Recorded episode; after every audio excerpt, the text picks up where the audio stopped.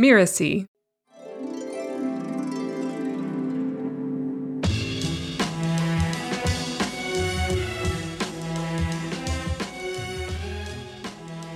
It was clear to me that starting my business with the intention of normalizing women as leaders in the technical fields, I could have a huge impact potentially on the world. And so that's what I did. Hello, I'm Katie Valentine, and you're listening to Soul Savvy Business. I'm a soul-minded spiritual entrepreneur, Christian minister, and a New Testament scholar, but don't let that scare you. I support all paths to the divine. I use tools like chakras, dreams, and intuition to get there. On this podcast, we explore the intersection of business and spirituality. What do I mean by that? Too often, we separate our business selves from our spiritual selves. But in doing that, we don't leverage the full potential of either one. This series aims to help you fall in love with your own soul so that you can live your most fulfilling and successful life. On today's episode, I'll be talking with an engineer and business strategist who helps technical women get career clarity and influence so that they can confidently move forward in their careers without changing who they are. But first,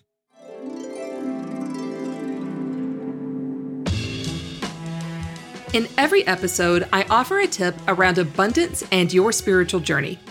Today's tip is about not worrying about other people's money. This is really just a good business tip in general, especially when you're pricing yourself. And women entrepreneurs, I'm looking at you especially. When you're setting your rates or having a sales call, are you worried about setting your rates too high? If so, I have news for you. You're essentially being a busybody, being worried about other people's wallets. Don't worry about other people's money. This is easier said than done. But essentially, abundance loves it when we trust our clients to manage their own money without lowering our rates to accommodate their imaginary needs. This is not saying to be a jerk, to take advantage of people, or to gouge during times of crisis. It is saying that if you tell abundance you're not worth much, abundance will respond. And if you tell abundance that you are worthwhile, guess what? Abundance will hang around.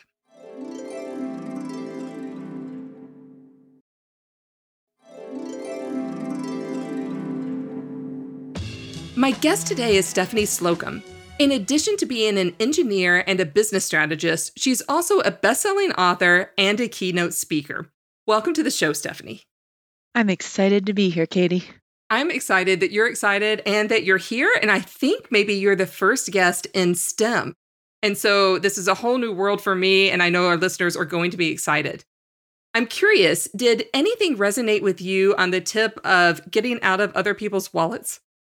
Absolutely. I almost started laughing just because of how much it resonated. This idea that other people's money, other people's opinions are really none of my business.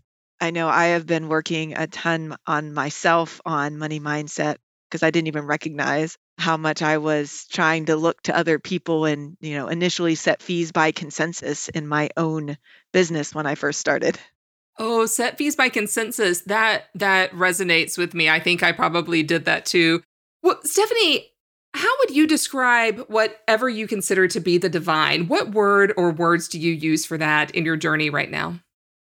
Honestly, it depends on who I'm talking to. And so let me let me preface this. So I work with a lot of technical people, and we have the whole gamut of people who are Christians, Muslims, Jewish, atheists, everywhere in between. And so often when I'm speaking publicly about this, I will say things like, well, the universe had to hit me on the head a couple times before I actually did what I was supposed to be doing. And if I'm, you know, talking to you or somewhere in a community where, you know, we are talking about God, uh, I will use God. I've found through my own journey as a woman in a technical field and through life that meeting people where they are is really important. And I find that I don't want people to tune out my message because they have decided based on the words I'm using that, well, this person, you know, doesn't resonate with me because she's talking about God in her speeches on, you know, self-advocacy in the workplace. At the same time, this is deeply a part of of who I am. Uh, yeah, absolutely. I love that you can speak in ways that people can hear and that doesn't feel like it's trying to convert them or anything like that when you're talking about spirituality.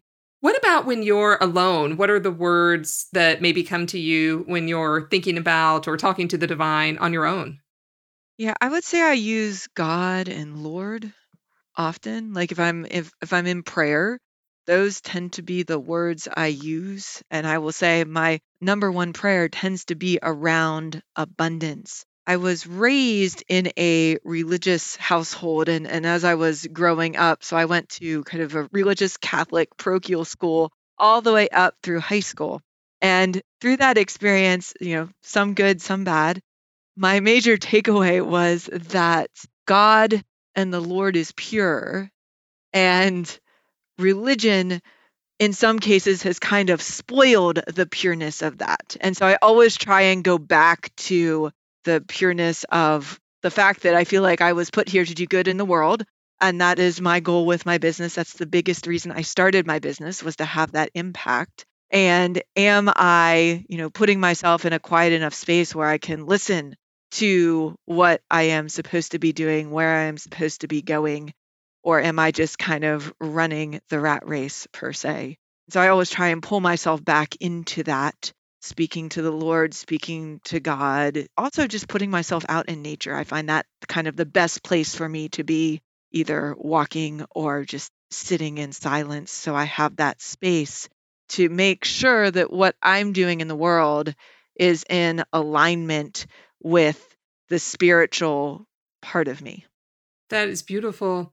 You mentioned just a little bit about your religious, your spiritual upbringing. Can you tell us just a bit more? It sounds like you grew up going to Catholic school. I did. So I come from a large Catholic family in that I am the oldest of eight. And so very tight-knit, close family.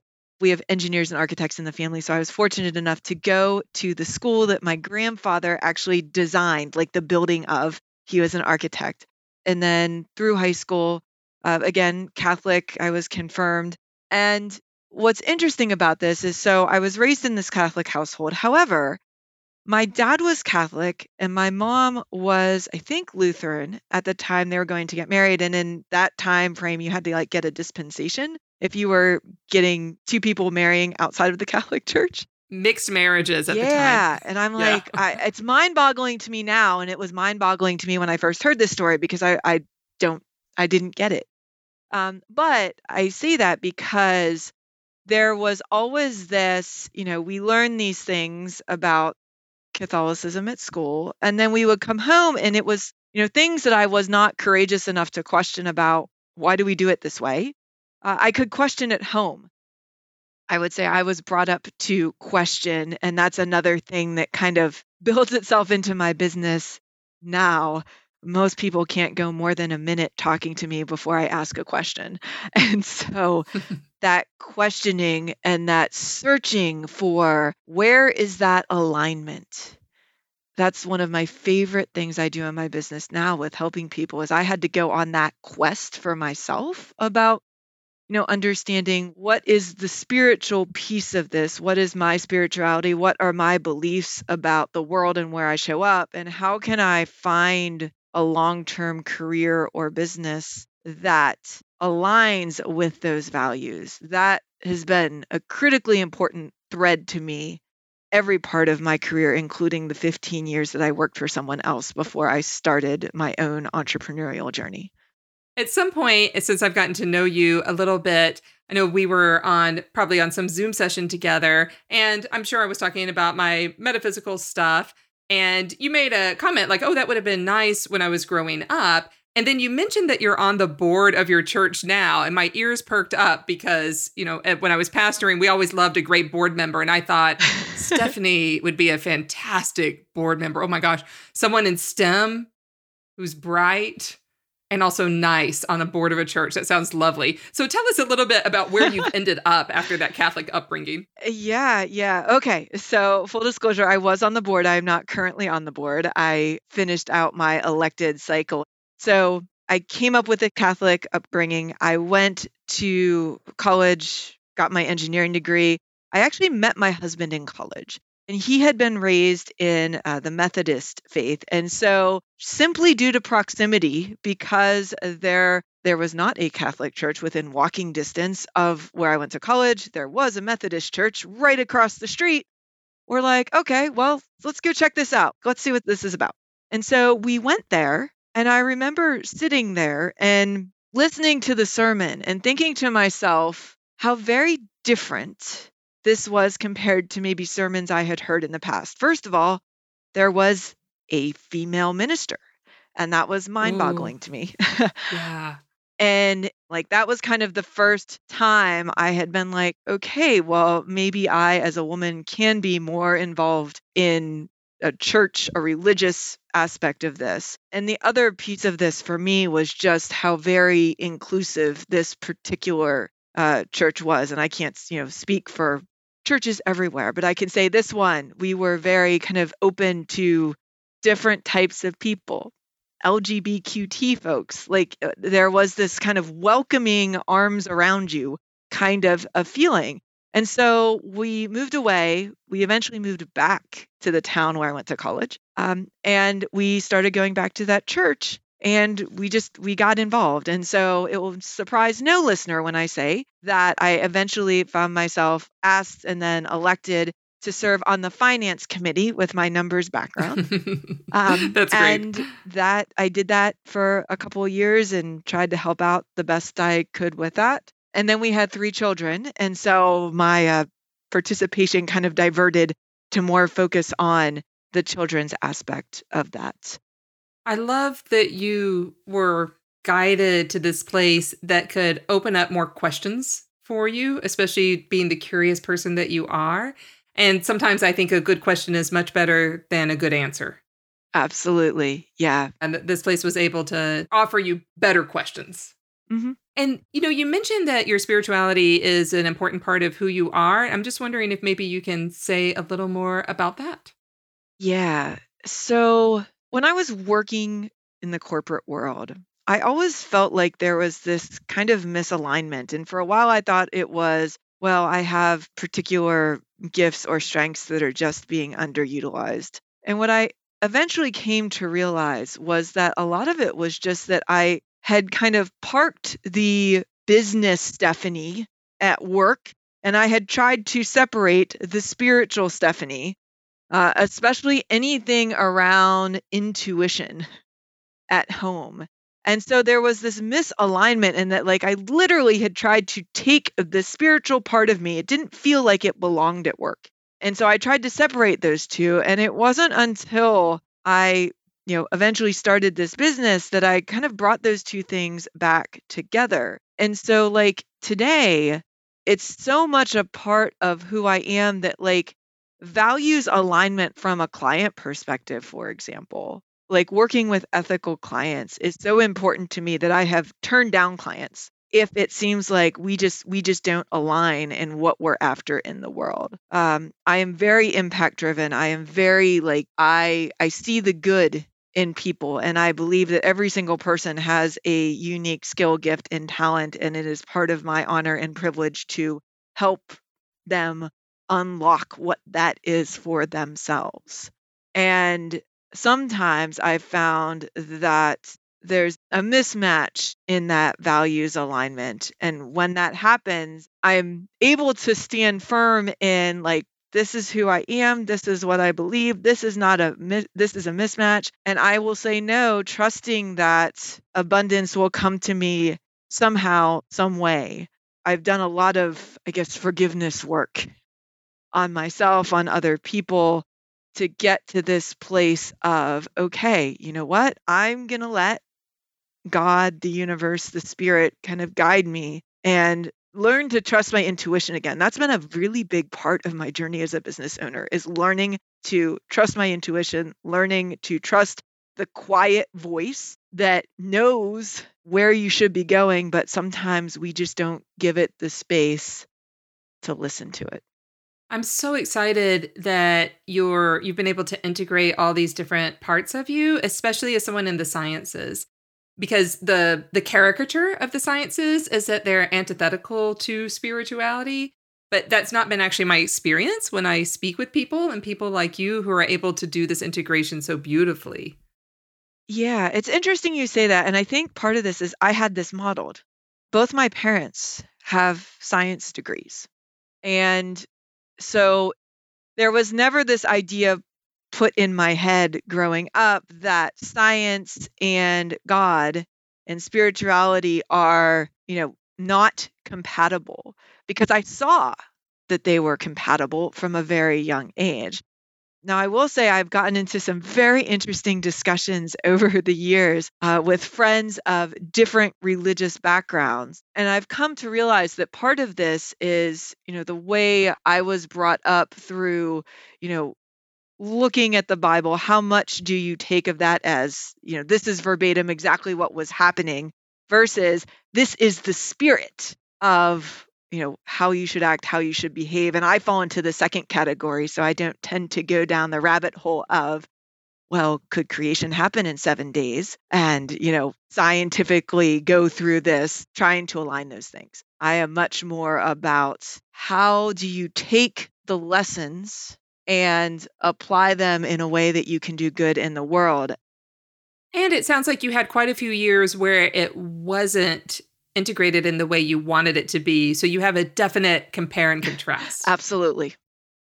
So the science part of you can analyze your, your journey here in, in a healthy way. Right. And the science part of me can also say there are things that cannot be explained by science. Yeah. Uh, and I also think that became even more clear to me when I had children. Um, I will say, you know, everyone has these life moments where you say, you experience that wonder, you experience that joy. And I've experienced enough of those moments that can't necessarily be explained by science as we know it now, that I realize the universe is large and infinite, and we don't know everything. And that's okay. That's what makes life and our spiritual journey and our life journey so interesting and quite the adventure. Oh, yes, absolutely. I can resonate with that. And I love it also when science confirms what spirituality has been teaching for a long time.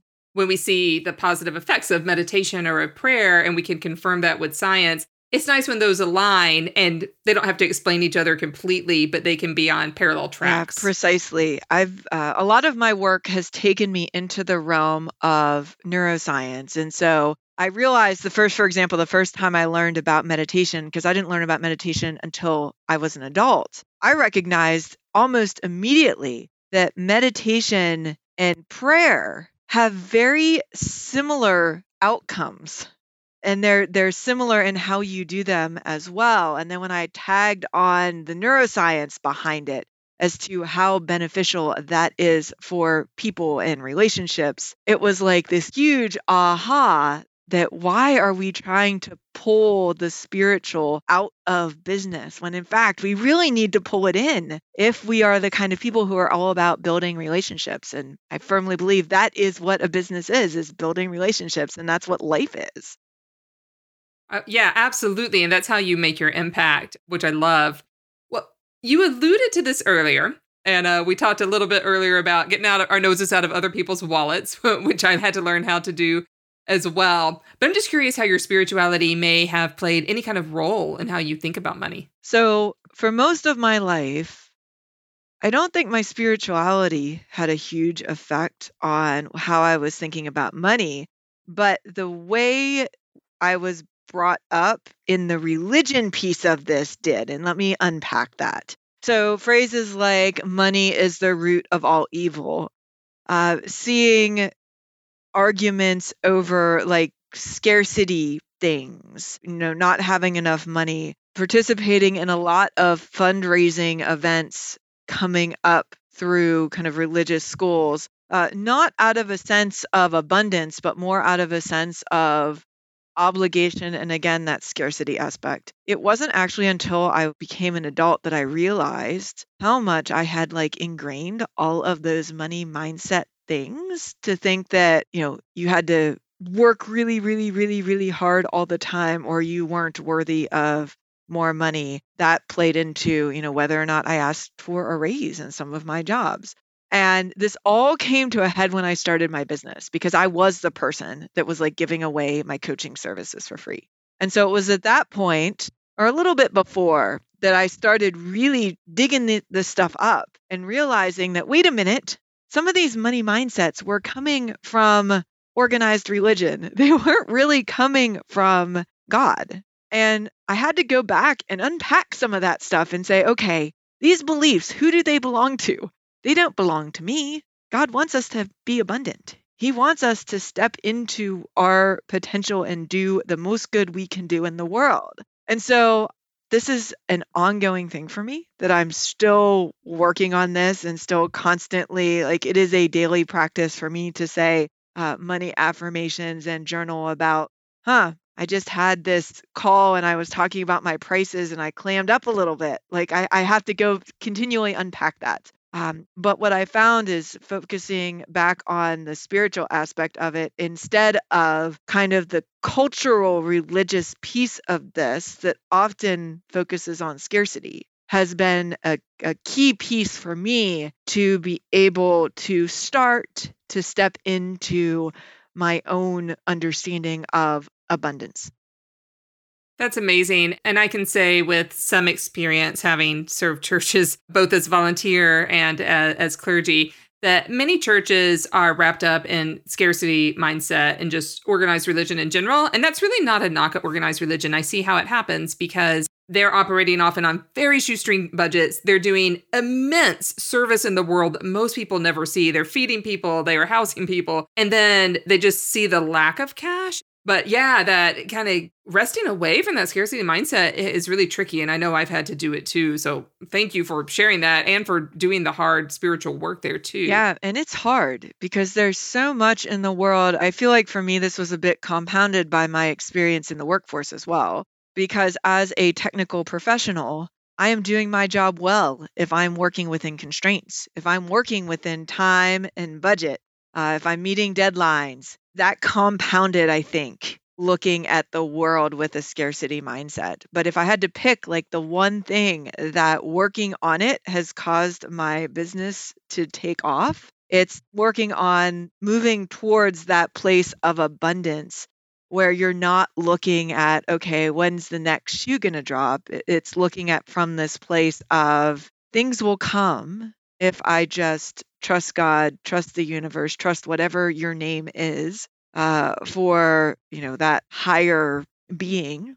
If I just trust and let go of having control, and I still need to do the work, but stopping thinking in that scarcity mindset I found has made, it's made my business grow, but it's also made it grow with more ease and less stress. And I'm a lot happier than I was as well, which I'm sure contributes to my business growing as well. Oh, absolutely. And it's amazing how many times I've had to be very intentional and how many times I've just kind of said to my my team out there, my spiritual team, hey, you guys got this, right? Okay. And then I'll let it go. And it's amazing where abundance comes in that month that I t- completely wasn't expecting. And it's when I'm not holding such tight control of it, it flows a lot more easily. So I'm fascinated by the work that's being done in STEM in general to build confidence of women and girls in the sciences and in technical arenas. And I'm so aware of the research that says, you know, around the age of eleven, twelve, thirteen, many girls stop being interested in math and science. They're socialized not to be. Can you tell us a little bit about your business, how it started, and why it's so important to focus on women and girls in the sciences? Yeah, I would love to. So my business got started because I hit a point in my own career where I was looking around for resources. I had hit basically some sort of wall, or I'm not going to call it a glass ceiling. It was more of a wall in that I had been relatively successful on paper in my career, and I was trying to figure out what was next. I felt like when I was speaking about things, I was struggling to get my ideas heard and out there in the world, because after all, when you go to any sort of technical school, you're not typically taught to be able to speak up or advocate for yourself. You're generally taught that just focus on the technical stuff and get really, really good at that technical stuff. So I put a lot of what I had learned the hard way over the years and what I had been mentoring people on into a book, predominantly because I couldn't find those resources for myself. And then I published that book. It took me about a year to write, and I was working for someone else. I self-published it, and six months after that, I resigned from my engineering job to jump into this full-time. When I came to that decision, my question in my head was, where can I have the most impact in the world moving forward? That was the reason I became an engineer. It was the reason I accepted job offers at any company I ever accepted a job offer at. I was looking for places that were doing people helping projects. So for me, that was building hospitals or laboratories or schools or things like that. And when I got to this point where I'm like, okay, I published this book. I don't know where this is going to be going. The abundance is not here yet. What do I do? It was clear to me that starting my business with the intention of normalizing women as leaders in the technical fields, I could have a huge impact potentially on the world. And so that's what I did. Um, and so today, I do a lot of work with individuals. I do a lot of work with organizations who are committed to gender equity, uh, both in helping them map out career paths and growth paths and make sure we're creating systems and structures that help women stay. And what's interesting is I found a lot of my work actually benefits everybody in the company, not just the women. I think what most people don't realize is the dropout rate of women is excruciatingly high. forty percent of engineers, of women engineers, people that graduate with engineering degrees, for example, drop out or never enter the field. One in four women leave after age thirty, and only one in ten men do the same. Again, I'm going to speak specifically to engineers right now. And so that's not a we're not interested problem. That's a we have a system that is broken that we can fix. And so that's a lot of the work I do today is help the organizations, but then also coach individual women as well. Um, when it comes to getting girls interested in STEM. So I have three daughters right now, two are in middle school and I have one in elementary school. And it was funny, one of my oldest preschool teachers, so this was when she was four or five years old. I remember walking into her preschool class, introducing myself to her preschool teacher. And when we got talking about what we did, both my husband and I are engineers. And she's like, well, I'm glad there are people in the world that are good at math because math is really hard. And my oldest child is standing there. And I, I thought to myself in that moment, I'm like, whoa, we are giving these messages out to kids very, very early that, you know, math is hard, science is hard.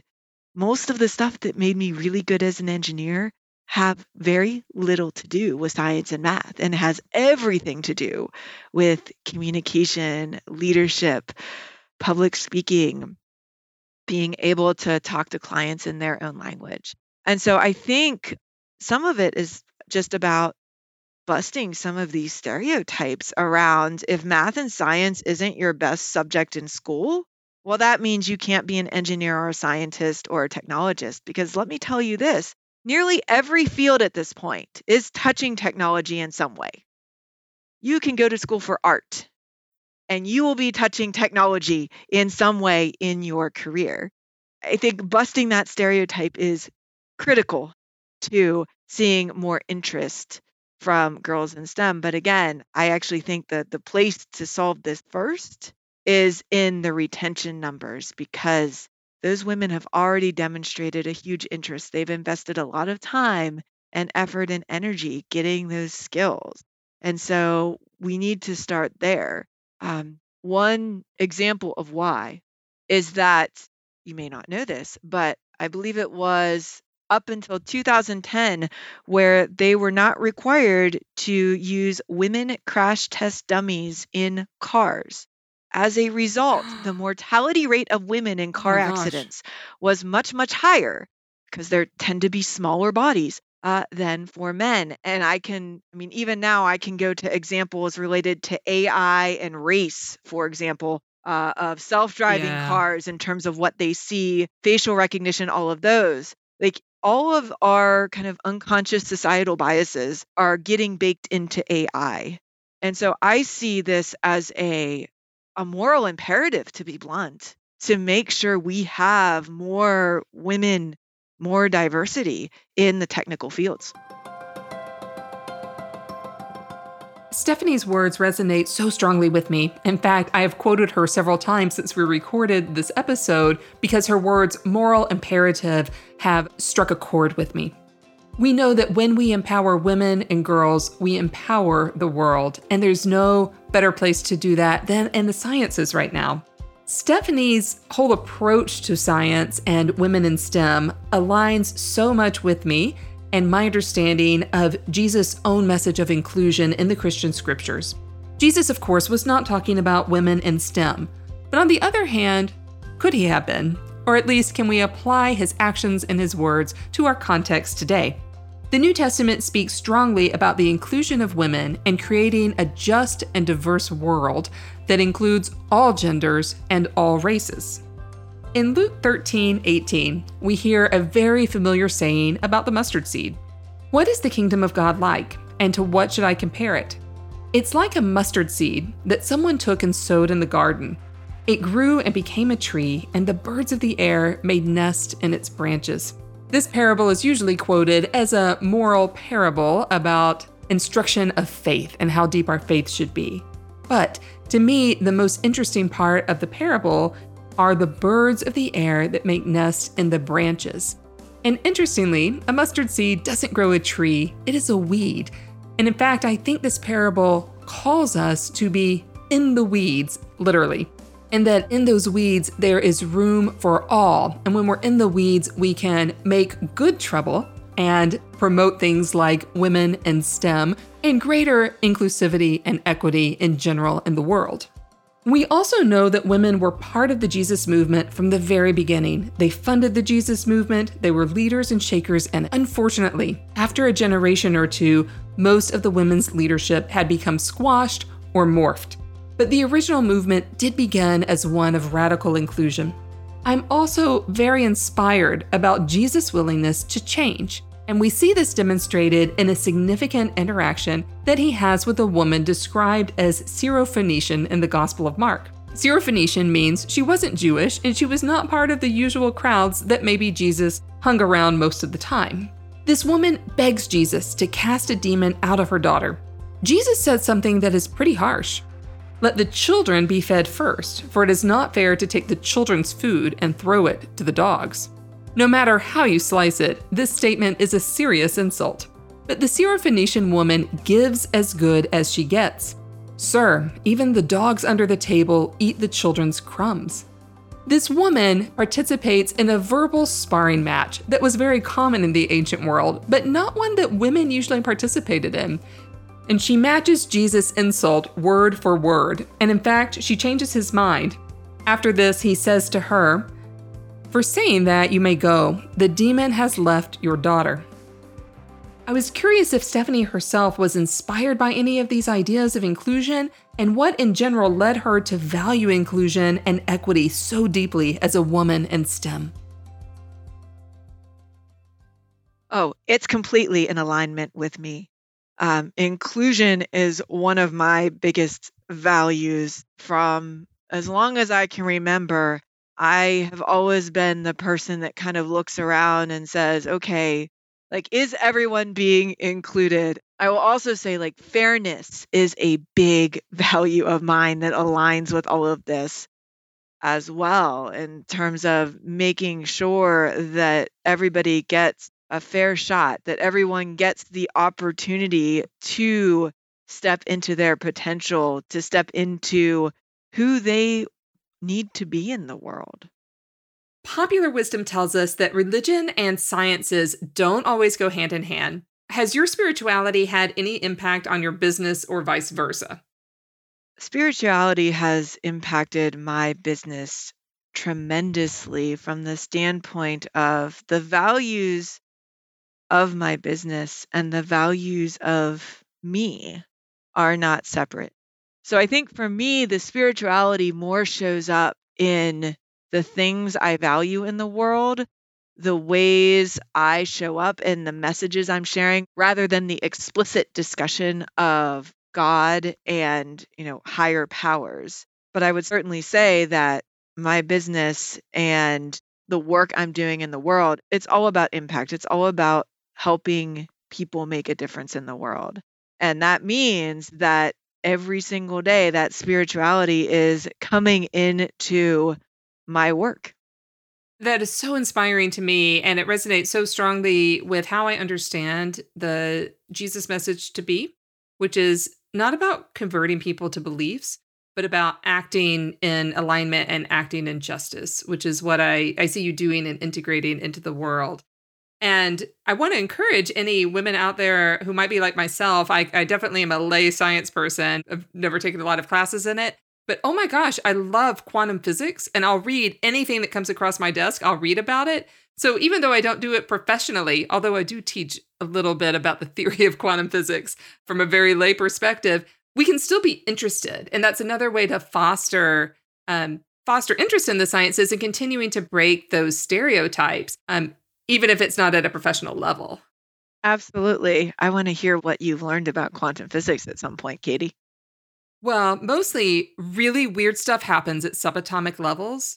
And I get a little confused on uh, the names of all the different quarks and everything like that. But if something's coming out of a collider, I will read about it. But also the way I think about abundance is very influenced by kind of current studies on quantum physics, that there is no time, that the quantum world doesn't necessarily know if we're in the past, present, or future. So when I put something out there into the world at the quantum level, that's helping bring it into my awareness. So I'm not sure how much of this is science, how much is spirituality. Any of that could be busted at any moment, which would also make me happy because we're learning and growing. And feel free to give a rebuttal of, on where I'm grossly mistaken. Yeah. And so I'll, I will be very upfront on this. That is not an area that I have studied a ton, but you alluded to this idea that our minds and our bodies and time are not separate. And I see that as being a, a critical thing for especially the people with a science background, because we want to logic out everything. We want to find a logical reason for everything that exists. And for some of us, understanding that mind-body connection, whether it's through neuroscience, whether it's through quantum physics, really can actually give you the push towards understanding that there's a spiritual aspect to this that we do not understand. And that's okay. I once officiated a funeral for a physicist who believed that every discovery made in science brought him closer to God. It was a joy to celebrate his life as someone who appreciated science and spirituality and saw a wonder in both of them. Stephanie has also expressed this sense of wonder and of mystery, and I appreciate it so much. And I also appreciate her listening to me talk about quantum physics, a topic that endlessly fascinates me, but it's really hard to wrap my mind around. For Stephanie, science is not opposed to her faith journey, and in fact, science and spirituality can go hand in hand. Perhaps when we can see science as poetry, our minds can begin to comprehend mystery. Most scientists I've read will say that they also don't understand quantum physics. We can observe the effects of science and we know that it's real, but it's very hard to grasp at a fundamental level. For instance, the idea of quantum entanglement, that when two particles become entangled, they influence one another no matter how far apart they are, even light years or thousands of light years apart. When you take someone like Einstein, who is very important when we talk about quantum physics, but actually denied and didn't understand quantum entanglement, it's important to know that he did not believe in a traditional idea of God. He critiqued the idea of an omnipotent God or an afterlife that promises reward or punishment. Believe it or not, I'm with him on both of those critiques. But what Einstein did have was a sense of wonder about the mystery of the universe. This is a well-known quote from Einstein that I'm going to read in its entirety. "The most beautiful thing we can experience is the mysterious. It is the source of all true art and science. He to whom this emotion is a stranger, who can no longer pause to wonder and stand wrapped in awe, is as good as dead. His eyes are closed." This insight into the mystery of life, coupled though it be with fear, has also given rise to religion. To know that what is impenetrable to us really exists, manifesting itself as the highest wisdom and the most radiant beauty, which our dull faculties can comprehend only in their most primitive forms. This knowledge, this feeling, is at the center of true religiousness. In this sense, and in this sense only, I belong to the ranks of devoutly religious men. Bringing this back to the women, Stephanie and the women whom she serves. And as a woman in STEM, I imagine there's always a lot of research, a lot to be curious about, and even more glass ceilings to break, Stephanie's moral imperative. We got back to the conversation about the work that Stephanie does, and I asked her about the brass tacks, but the spiritual concept of being in alignment. So being in alignment means that my work in the world aligns with my values. And that is something that early in my career, I didn't really think I needed. I hadn't realized just how important that was, and that I would never completely feel that level of wonder and fulfillment in what I was doing at work, whatever that work was, until I came to a place where I could align my business and my own values about how I wanted to be in the world, how I wanted to show up, and kind of mesh those two things together. And these days, how does it feel for you when you're out of alignment? Oh, that's a good question. Okay, so when I'm out of alignment, it usually initially starts as a little voice, a little tick of intuition saying, eh, something's not right. It definitely shows up in my body. It has taken me a while to recognize that, because I thought for a long time that the spiritual and the mind-body were separate.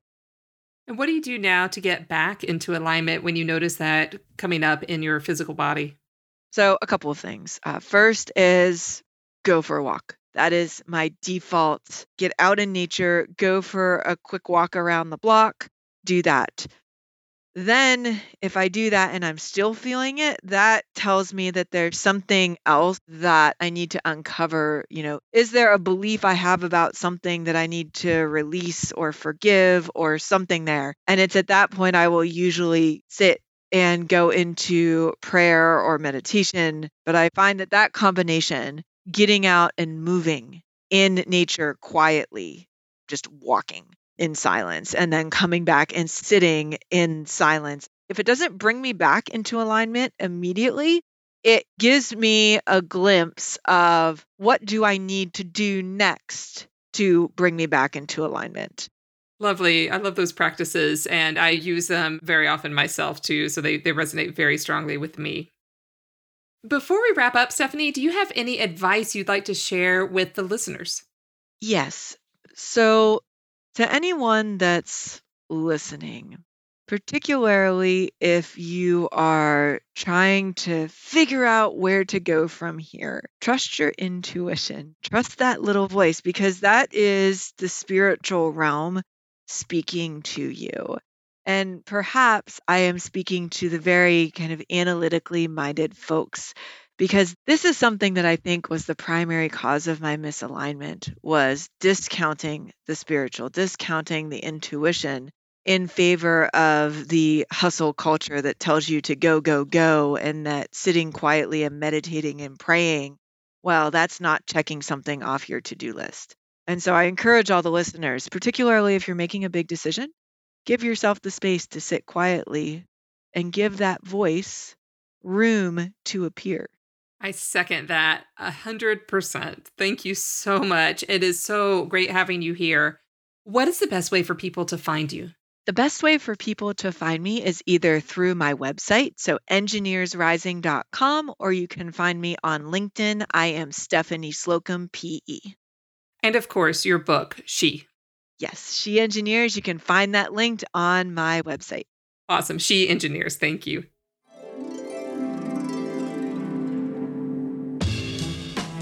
I'm Katie Valentine, and you've been listening to Soul Savvy Business, Soul Savvy Business is part of the Miracy F M podcast network, which also includes such shows as Just Between Coaches and Once Upon a Business. This episode was produced by Cynthia Lamb.